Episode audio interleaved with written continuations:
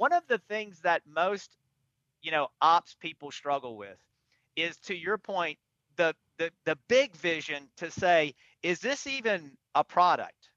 And you know, is this even a service? Is this something that we can make money doing? And it's fantastic when I can go to my operations people and go, hey, check this out. This is the new baby and it's making money, right? Now go make it better. And they're like, okay, I can do that. I can do that. Yeah. Yeah, yeah. Very cool. 100%, man. Hey, I'm Armando Leduc, producer, film actor, and owner of Leduc Entertainment. I have chosen a life off the beaten path and wanted to find others that are doing the same. Spaghetti on the Wall is a show based on all of the years that I've thrown spaghetti on the wall and nurtured what stuck. We will share fun stories, ideas, tips, tricks, and more. Welcome to Spaghetti on the Wall. Good morning, good afternoon, and good evening, depending on when you are consuming this podcast. Ladies and gentlemen, back with another Spaghetti on the Wall with Don Monistere. What's up, dude? Man, staying busy. How about yourself? Oh, dude. Busy's good, man. Busy's good. Yeah. You know, there's they, they say there's a recession going on. Do you believe it? uh, you know, I'm sure there are certain industries that are struggling in, in certain areas, but uh, technology, anything IT related, doesn't seem to get that break. You know, I, I will say that we've been fortunate in that, you know, we don't get the super, super highs whenever the economy is just killing it, but we also don't get the super, super lows. I think we have become a necessity and you know what? I don't mind that. That's not too bad. Yeah, no, that's fantastic. So tell me how you got involved in IT. So you got General Informatics. Number one, let's General Informatics, IT company, Baton Rouge, but they don't just um, they don't just have uh, exist in Baton Rouge. They're all all over the South, right? Yes, we are. So we have 11 locations throughout the Southeast. Um, I actually came on board about three years ago, and we had three locations at the time. So we've been expanding pretty aggressively through organic growth as well as through acquisition. And so, um, really excited about what we're doing here at, at GI. It's been, man, it's been a wild ride. But as you can imagine, anybody in the tech space, you know, with what's going on with AI and security and all of these things that we get hit with every single day, um, it you know it it's never a dull moment. So I I chose an industry on accident, uh, and and turns out it was exactly the kind of thing that I enjoy and that I love because I get to do something different every day. How did it happen? By accident?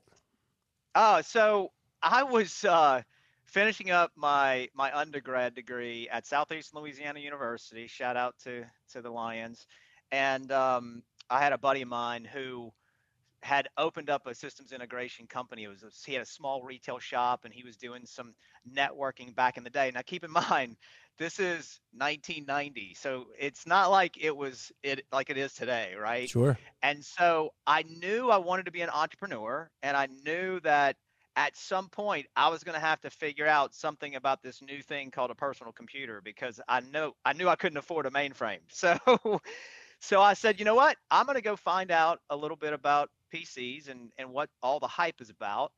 And man, I got there and I found out that I just had a knack for it. My background was management. I had a management degree. I was really focused on, you know, what it takes to run an organization, but I didn't really think that I would enjoy technology. Now, I was like every other, you know, high school kid growing up. I like to tinker with my radio in my car and all that stuff. Um, but man, when I got to um, to my first day on the job, I started looking inside the machines. And back then we were building clone PCs, right? And so I started looking into the, you know, the the inner workings of the system, and it just made sense to me. And so within two days, I was building systems. Mm-hmm. Um, which, if you've ever done that, it's not super hard. But I recognized that I I kind of got into this industry um, when you know, it was still DOS. It was still, you know, Microsoft Windows had just come out with 1.0. It was horrible. And and so I really got in on the ground floor and I, I just loved it. I loved what I was doing. And and um, very quickly I had taken over, I'd say after about six months of working uh, here in Baton Rouge, Louisiana, I moved to Jackson, Mississippi, and we started running a team out there. And after three years of doing this right out of college, I decided, hey, I know everything I need to know. I'm going to go start my own company. And so I moved to Birmingham, Alabama, uh, got married, and opened my own systems integration company at the same time. I mean, what mm. could go wrong, right? so lots. yes. And despite, you know, really probably starting that company way too soon, uh, I grew that over 15 years. Um, we were a typical value added reseller back in the day. And what that basically means is we represented various manufacturers like Dell and, and EMC and, and Cisco and we did everything that we could to add value from a professional services perspective. And then in 2004, really the consumption behavior of our consumers really started to change. And, and what they were saying was, hey, I want our goals to be aligned. It seems like whenever I have a really bad day, you have a really good day. How can we align that? So I pay one price for services that you provide me, and it can be a little bit more predictive. And and that's what kind of started this whole process of managed services where you know we pay by the user or we or the, the consumer pays by the user. And man it was a very big difference. It was a big change for our organization. But as soon as we started doing that and doing that well we began to get a lot of attention from private equity. And mm. so in 2008 after 15 years of growing my company and really really sewing into what made us special um, I sold my company to a small private equity company out of Boston, and they merged me with a much larger company called TekLinks. And I was on the leadership team and and ran their sales department, ran um, you know what we were doing from a, a commercial sales perspective. And um, after about six years, I actually um, we had sold the company to another private equity organization, and the new CEO came in and said, "Hey, man." You know, you're the only guy I got that has sales background, knows operations. You know, you you know your your formal training is all in operations. During that time, I got my master's degree, and um, and so he's like, hey, how about you move into more of the ops side of the business? And probably the best compliment I ever got was one day he walked in my office and he's like, "Hey man, you've outsold our ability to deliver, so can you go fix that?" So I uh, wow. eventually became the chief operations officer for that organization uh, a year and a half later, became the president, and um, we sold that company in 2018. And uh, not soon after that, um, a, a, private equity company out of Dallas uh, called me, Rosewood Private Investments, and said, "Hey, we're thinking about acquiring General Informatics, and we keep looking for the right CEO, and your name keeps coming to the top." I'm like, "Dude, you got to change your search algorithm. Something's not right there." but but nonetheless, um, they uh, got me to come uh, out back to Baton Rouge, and I thought, wow, I've been in in Birmingham for uh, 27 years, and I get to maybe, hopefully, finish out my career back home here in Baton Rouge. And the cool thing about um, about this whole experience is, you know, my mother still lives in in Hammond, Louisiana, so man, every Sunday that I can, I get to go eat spaghetti and meatballs. That's awesome, man. every Sunday. So. Very, very cool. What's the secret to such explosive growth, man? Man, you know, I've always said that, you know, when you've got the right financial partner, um, there's a lot of things that you can do, but you got to be really, really mindful of, you know, where you place your investments, right? You know, we have a very specific organic strategy and how we grow into new territories uh, as well as a very specific acquisition strategy. And I'll, I'll start with the acquisition strategy. You know, we're not just looking for folks that you know want to sell, right? We we obviously have certain financial criteria that we have to meet, but more importantly, I want to find those businesses that have an opportunity to grow organically, but they just don't have the investment to do it. So what that does is give us kind of a one-two punch. So for instance, you know, if we acquire a business in Texas, let's say, I want to see what their plans are to expand past their market that they're in at that moment.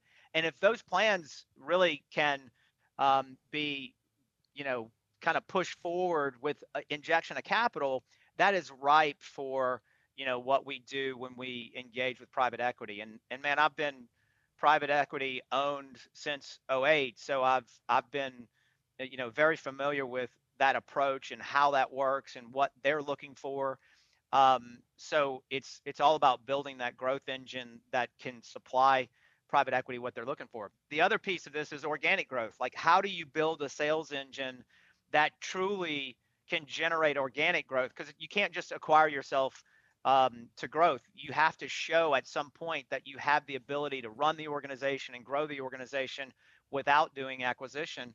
And that has everything to do with your overall, you know, marketing automation, which is really the tip of the spear. And then how does that marketing automation um, create lead generation so that your sales team can come in and and and take those leads and, and bring them to, to close. So it's about having a very specific process. With my background being in operations, um, we don't just focus on operational processes and procedures, but we do the same in marketing and in sales as well. So um, it's all about having a process and working that process and tweaking that process. I always say if you you have a plan, you can tweak your plan. Um, if you don't have a plan, you can't tweak. So uh, it's all about having that plan and that process so that you are moving your company towards growth. Talk to me about your KPIs and, and how that was established and how you guys kind of put put all of those things in place and you know holding people accountable. Are you familiar with EOS? Yes, very familiar with EOS. In fact, I would argue that um, I was one of the first uh, to really jump on the EOS bandwagon back in 2008ish when Gino Wickman first came out with his book. And it really, at the time, I was actually studying management frameworks. And it's really how I, I ended up publishing my books was kind of some motivation from Gino. I was looking at what he was doing. I studied the Baldrige system. I studied a number of different frameworks, ITIL framework.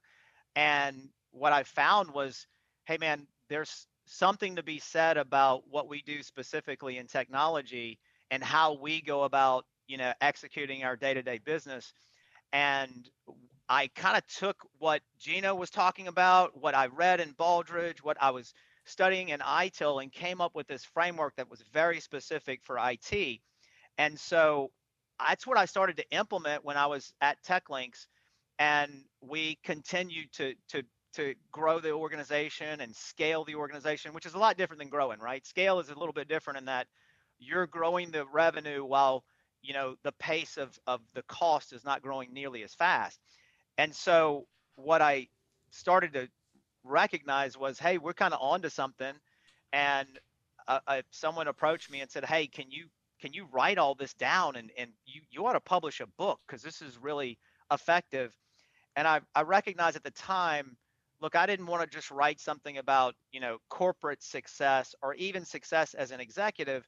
I wanted to put people in a really good position to be successful so that they could execute at a at a level that's much higher than just the average person. So I started um, my enhanced series of books, and it wasn't called that at the time, but uh, just so happened as I was going through this process of, of helping one of my executives learn the process, he says, Man, it's like I'm on steroids. And I was like, ah, enhanced performance. and so instead of performance enhancing something, we said, hey, it's the enhanced performance of life, enhanced performance of uh, executive in my latest book that came out this past November, Enhanced Perform Enhanced Corporate Performance. So um, all three of those books talk about how do you put yourself in the best position to be successful? How do you execute at a super high level? And how do you do that consistently? And to your point about the question on KPIs, it you've got to measure it. You've got to find out what are those leading indicators that happen in your organization that happen in your job role and for that matter what happens in your life that tells you you're moving in the right direction. And man i track it every single day. Um, there are some really specific things that i look at. You know one of them is is how how am i doing as as as a as a husband? How am i doing as a boss? How am i doing as a friend? All of those things tie in and um, it helps us get to that place that we want to be which you know, most people, when I was doing research for my book, you know, I asked the question, what is it that you're trying to accomplish? And I asked 100 executives, and the lion's share of the executives say, I just want to leave a legacy. Well, that's a pretty big ask. You know, that's not, that's not, a, I want to have a, I just want to have a job or I want to be a little bit successful. I mean, I want to be remembered after I'm long gone. And, and it's really difficult to do that. And I created something called a legacy impression and a legacy impression is when you've done something, you've sewn into someone, you've coached someone, you've helped someone, and and it's done such a good job for them in their life that they've provided you with information back saying, hey, this one thing that you did for me changed my world. And when I get those things, when that happens in my life, man, I write it down. I make sure if if they've sent me an email or sent me a photo or whatever, I save that and I put it in my what I call my win box because brother, there's plenty of days that I've been kicked in the teeth. and every once in a while, I go back to that win box and go, "All right, I'm doing something right cuz I'm influencing. I'm I'm taking the opportunity to uh to to you know sow into people and put them in a really good position to be successful. So, um, man, that's that's if we're not measuring what we're doing, if we're not tracking the things that are super important to our life and to our business, then it's really hard to know whether or not you're you're moving in the right direction. Yeah, man, good point. I'm reading a book right now. It's called 10x is better than 2x. Are you familiar? Yes. Yeah, I am. I, I haven't read it. I read the original uh, 10x book. Oh, by um, Grant Cardone by Grant. Yeah, yeah, it's a who, completely different book. Completely, di- really? oh, completely different. Man, um, I, I I'm gonna put it on my list. Oh, dude, it will. It has changed the molecules of my brain. wow. Um, yeah, uh, you know, there's very, very. Another book that did that for me was called Switch. That was another yes. really good book, but this one was just like, okay, you know, it's just they wrote a book called The Gap and the Gain, and it was good good that you mentioned that like you wrote down this like um win box, right? Because yeah, a lot of yeah. people they're they're they're measuring themselves to an ideal that they're never gonna reach, right? Right. And when they right. get and when they start to get sort of all of these wins, they forget about it and they and they become more and more depressed because they're always focused on the ideal and never on the gains of what got them there to begin with right? So I love that you write that stuff down in, in, in a win box. I'm, I'm gonna start um, I'm gonna start writing that stuff down too. But um, but yeah, like it's it it really is fascinating when you're scaling a company, the things that you have to ignore, right? Yes. And delegate out because yes. you can't work on because you can't not everything is important, right? And yeah. the delineation, I don't know if that's the word, but um, figuring out what's important and what's not, right? And yes. having that discernment to make sure that you are working on the rocks, right? For your company yeah. and making sure that that yeah. is what we're working on a quarterly basis to make sure that at the end of the year, we're somewhere, right? Yeah. I, you know, you hit on something, and it's almost as if you were in my uh, executive meeting this morning. You know, one of the hardest things for me is really I place a super high value in execution. I, I don't like it when I see CEOs who all they do is plan and strategy and la la la. And it's like, hey man, somebody's got to go sell something, right? Let, like let's go do something, yeah. right? And so, but I probably lean too far into the execution and so my team holds me accountable. They're like, that's not something the CEO needs to be working on. You should have said no to that. And there are times where I'm like, all right, well, I'm in. So if y'all can handle it, y'all, y'all do it. But they're like, no, finish. Cause you know, you're, you're the only one qualified to do it. But the answer should have been no. And so I get those guys to hold me accountable to that. Um, cause I can get out of hand with that. And you're right. There are certain things that you just have to say no to. And, and one of the things that I, I tell our team all the time is I want you to be passionate, but I don't want you to be overly emotional. Like mm. be passionate about what you do. Make sure that we're out there grinding and doing the right things and making sure that we're not just talking to people about numbers. We're not just talking to people about KPIs. We're talking to them about their family. We're talking to them about, you know, hey, how is how is this influencing and impacting your life? But we can't get overly emotional about that, right? Yeah. Be passionate for people, be passionate for what we do for our customers. But man, if you react emotionally, a lot of times you forget the logic and and you can overreact or for that matter underreact to a situation that that really needs a little bit more attention. Yeah, um there's a good book. It's called The Six Types of Working Genius. Have you read it? No, I have not Man, you're giving me great. you know, I, I I wish I could take credit for all of these books, but I got a, a financial advisor and you know my mentor who's always like, read this book now, read this book now, read this. right, right. But uh, the six types of working genius really changed my relationship with my employees, but it also changed my relationship with my wife. Yes. Because in the book, there's the acronyms called uh, widget, right? Wonder, invention, discernment, galvanizing, enablement, and tenacity. And each I love that. Oh, dude, all of the uh, so so everybody has two of these strengths and two of the weaknesses, right? yes. And so if you can find in the organization who's good at these different things, then you're gonna you, you know it's like a rocket. Right. So Yeah. wonder is like all of the people that are wonder, you know, love questions. And then inventors are the idea guys, 30, 30 ideas an hour. Right. Yeah. Uh, yeah. Discernment are the people that are good at discerning whether or not an idea is good. And I have, Yeah. that is not my quality, right? But my wife, my project manager, and COO, all high on discernment. And I always thought that they were just shitting on my parade. I'm like, why are you guys crapping on my ideas, Yeah. right? Why are y'all Doctor No? Yeah, but they're like, but what they were doing was they were like, Armando, you didn't really think about this, you didn't think about this, Yeah. this, and I'm like, oh yeah. So now I'm going through an impact filter, which I I learned from that book, Who Not How, in terms of like an idea, and I'm like, all right, am I? Is this idea just an idea? Is this an idea that I can like marry with another idea, or is this just a distraction? You know. Yeah. And so now I'm like, Yeah. you know, and then uh, galvanizing is people that are good at rallying the troops, motivating. Yeah. Enablement are your people that are like support staff, don't need the the, the spotlight. And then tenacity are the people that love to carry it over, which I think you probably have a lot of tenacity. Yeah, yeah. I doubt. don't. It- I don't. So I could come up with an idea. And I had the epiphany the other day because I was talking to another visionary type. And I was like, I was like, do you have the idea where you like in your brain you see an idea and you've lived it? Like you can see it all the way to completion. Yeah.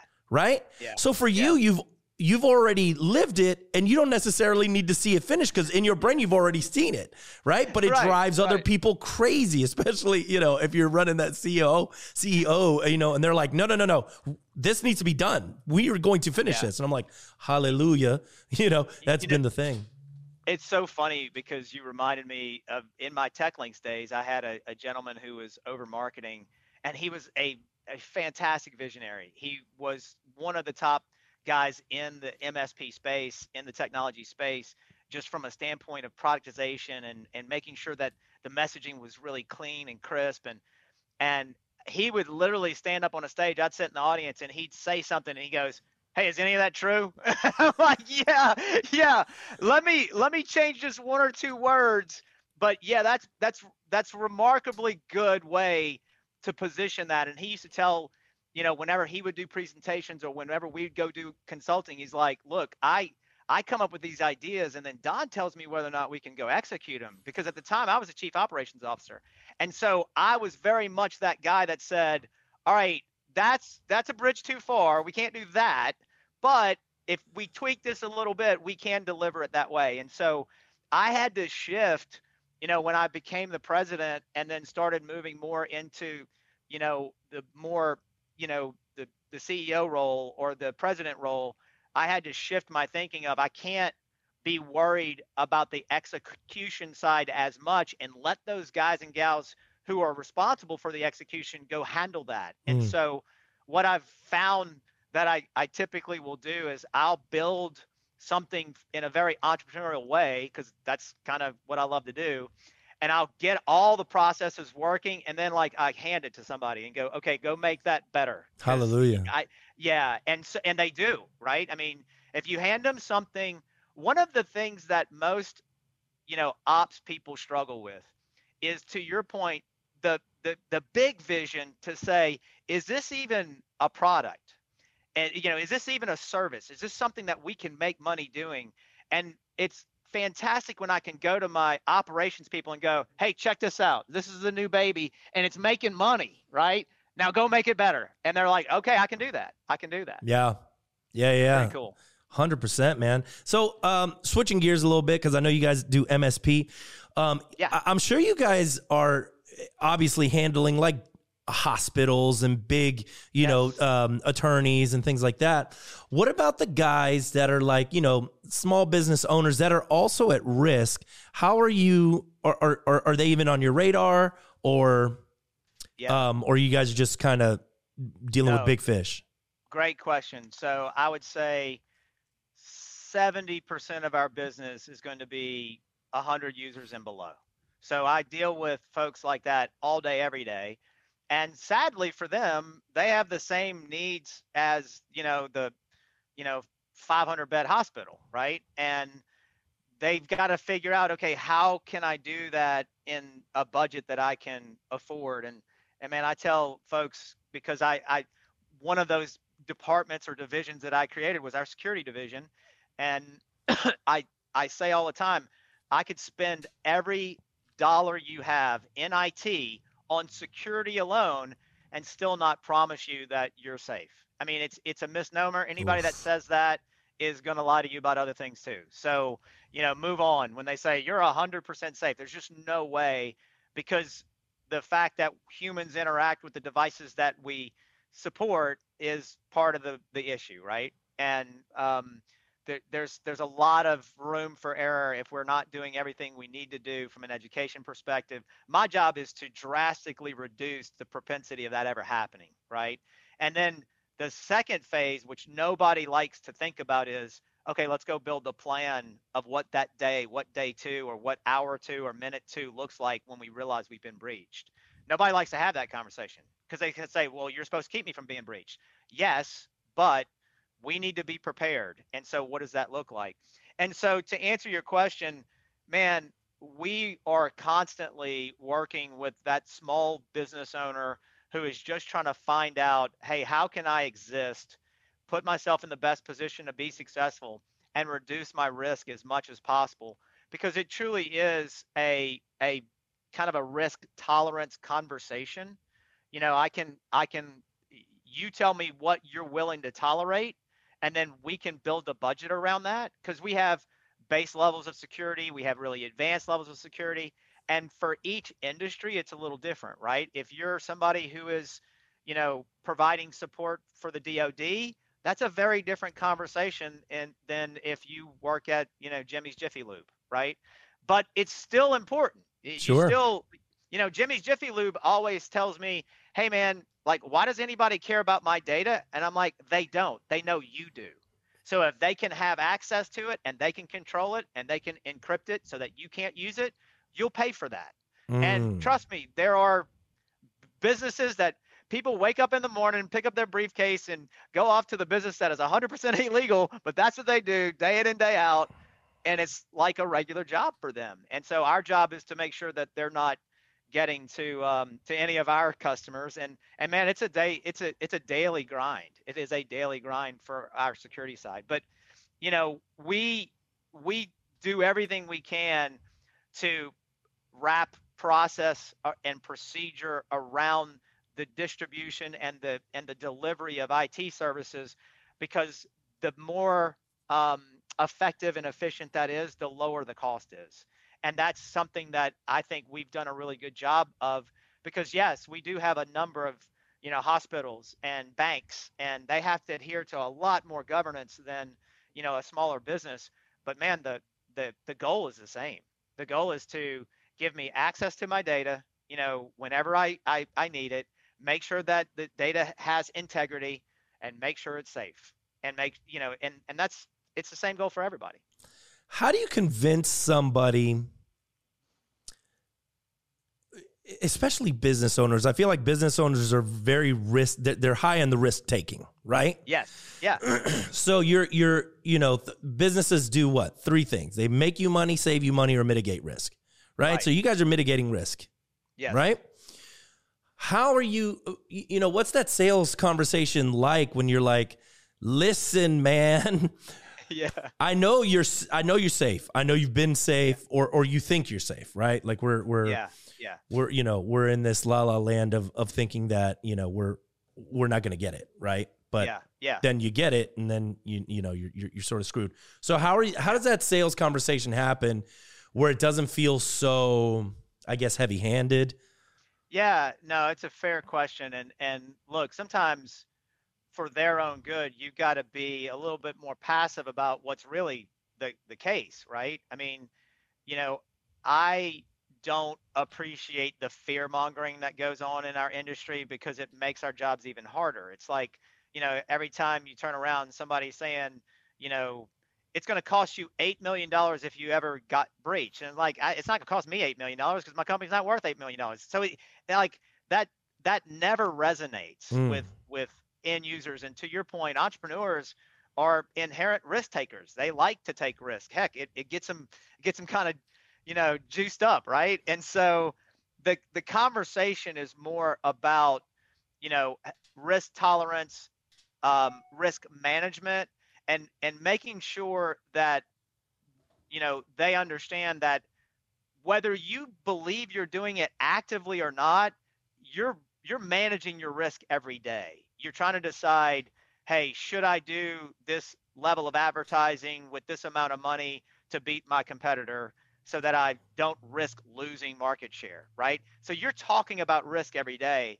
When we talk about IT risk, I can I can honestly say, look, it's really not a question of if, it's a question of when, and it may be very innocuous when it happens, but what the case, you know, how how bad that is is really dependent upon you know the person that takes over your data and what they want in return.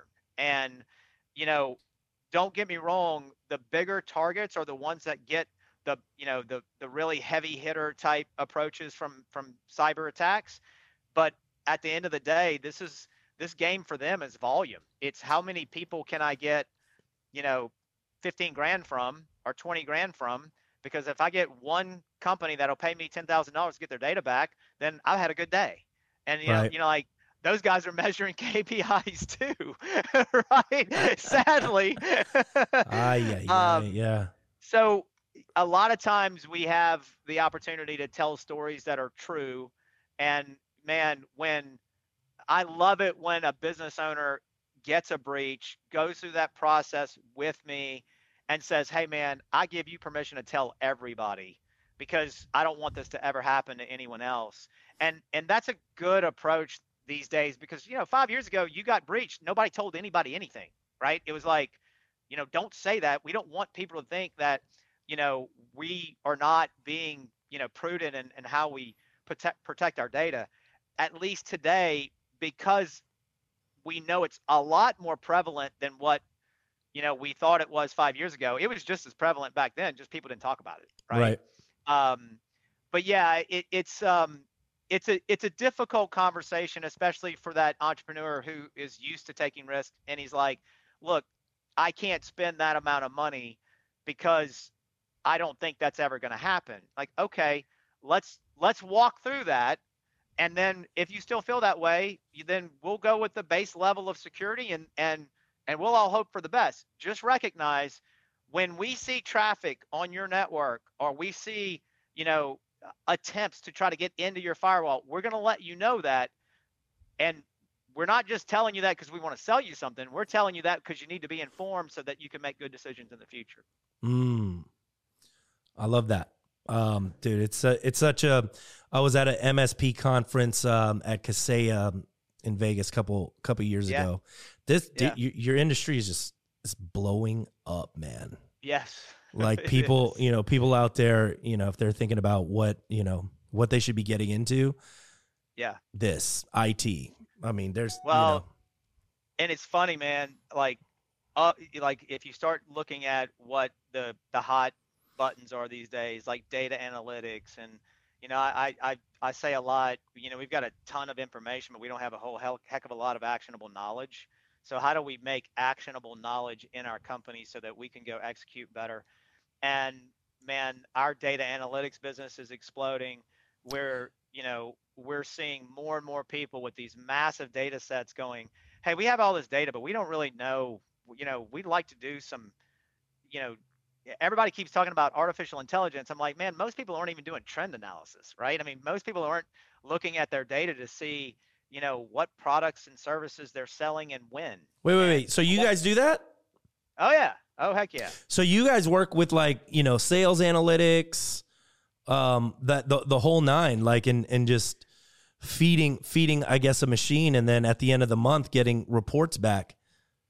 Very so we do it in very specific industries. One of the ones that we do it the most in is actually the maritime industry, Mm. and you would be shocked at how much data um, is collected and how much money can be saved. You know from goods and services coming off ships into ports and then getting to the consumer, right? Like all of those steps in that process, there's goes there's so much data that goes into that and we're able to to extract that information and and provide that information back to them where they they really can see value in in in having that data extracted.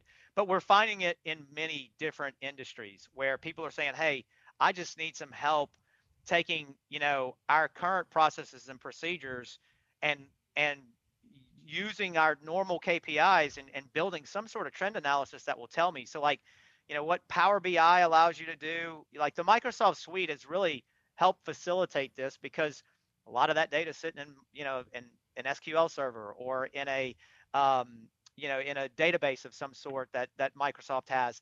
And that that whole process of grabbing that data and extrapolating true actionable knowledge is um, is pretty effective and it's and it's it's really kind of cool to watch whenever you provide a report and man the eyes light up and they're like man this you know how how cool this is you know how this is going to make us better decision makers that's fun that is a whole lot of fun I, I, I, look. I just started um actually hiring a MS a- MSP COO like fractional COO person um Yeah. that like strictly deals with MSPs, but can can do other businesses. And I'm like, come on, Yeah. I need this. I need Yeah. this data. Need this data analyzed. You know, I really want you know because you're right. If you know, you know, if you have the information, you can make better decisions. If you don't even know what you don't know, you're like you're sitting there and you're going, "All right, am I? Is Yeah. this being effective? Is is it not being effective? How effective is it? You know, is this a waste of time? you know, that's the biggest thing too. I think people, a lot of people waste time. You know, Yes. Trying to see if Uh-huh. something works, and you know, and, and let me ask you that: At what point do you bail on an idea? right? Such a yeah, such a good question. And and part of our our framework and how we run the business is, you know, we have a very specific set of criteria that we have to meet for the year, and it's we we use a calendar year. Um, we have three very specific initiatives for the year, and we build KPIs around that initiative, and we agree. Hey, when we review our KPIs, we if we see a number that we don't like, we have to make one of three decisions. We do nothing because the current plan is hasn't had enough time to work. Mm. We tweak something because it needs to be tweaked because what we're seeing in from a trend perspective is not giving us what we think, or we completely change it. So, but we're not going to do nothing. We're Right. going to actively decide, no, today's not the day to change it. And so, as a CEO, and for that matter, our COO and my CRO, you know, you start listening for, hey guys, that's the third time I've heard we're not going to change anything. Tell me what, if the trend is showing something that's the antithesis of that decision, tell me what you're seeing that makes you believe we're doing the right thing And so- Mm. You kind of change the, the the conversation a little bit and look you may decide okay we'll we'll we'll keep this path for another month. But again if you're not tracking that if you didn't have the plan to begin with you're just kind of you know hope is the strategy right? And so i Yeah. you know we don't we don't run the business that way and we make sure that when we make decisions we're being very very deliberate yeah, and very disciplined. Because if you're both and you have the discipline to track all of that information, you have the discipline to execute at that level, then it business becomes a lot less magical, right? And and and you know, dare I say, you know, um, I don't know. I guess the word would be like um, like elusive, and it's much easier to find the answers to the questions that you're asking every day. So um, yeah, you got to build a plan, and And look, it, that's one of the things that I love doing as a, as an entrepreneur is is helping organizations build a plan. And one of our um, services that we provide here is our virtual COO, excuse me, virtual CIO and virtual CISO services.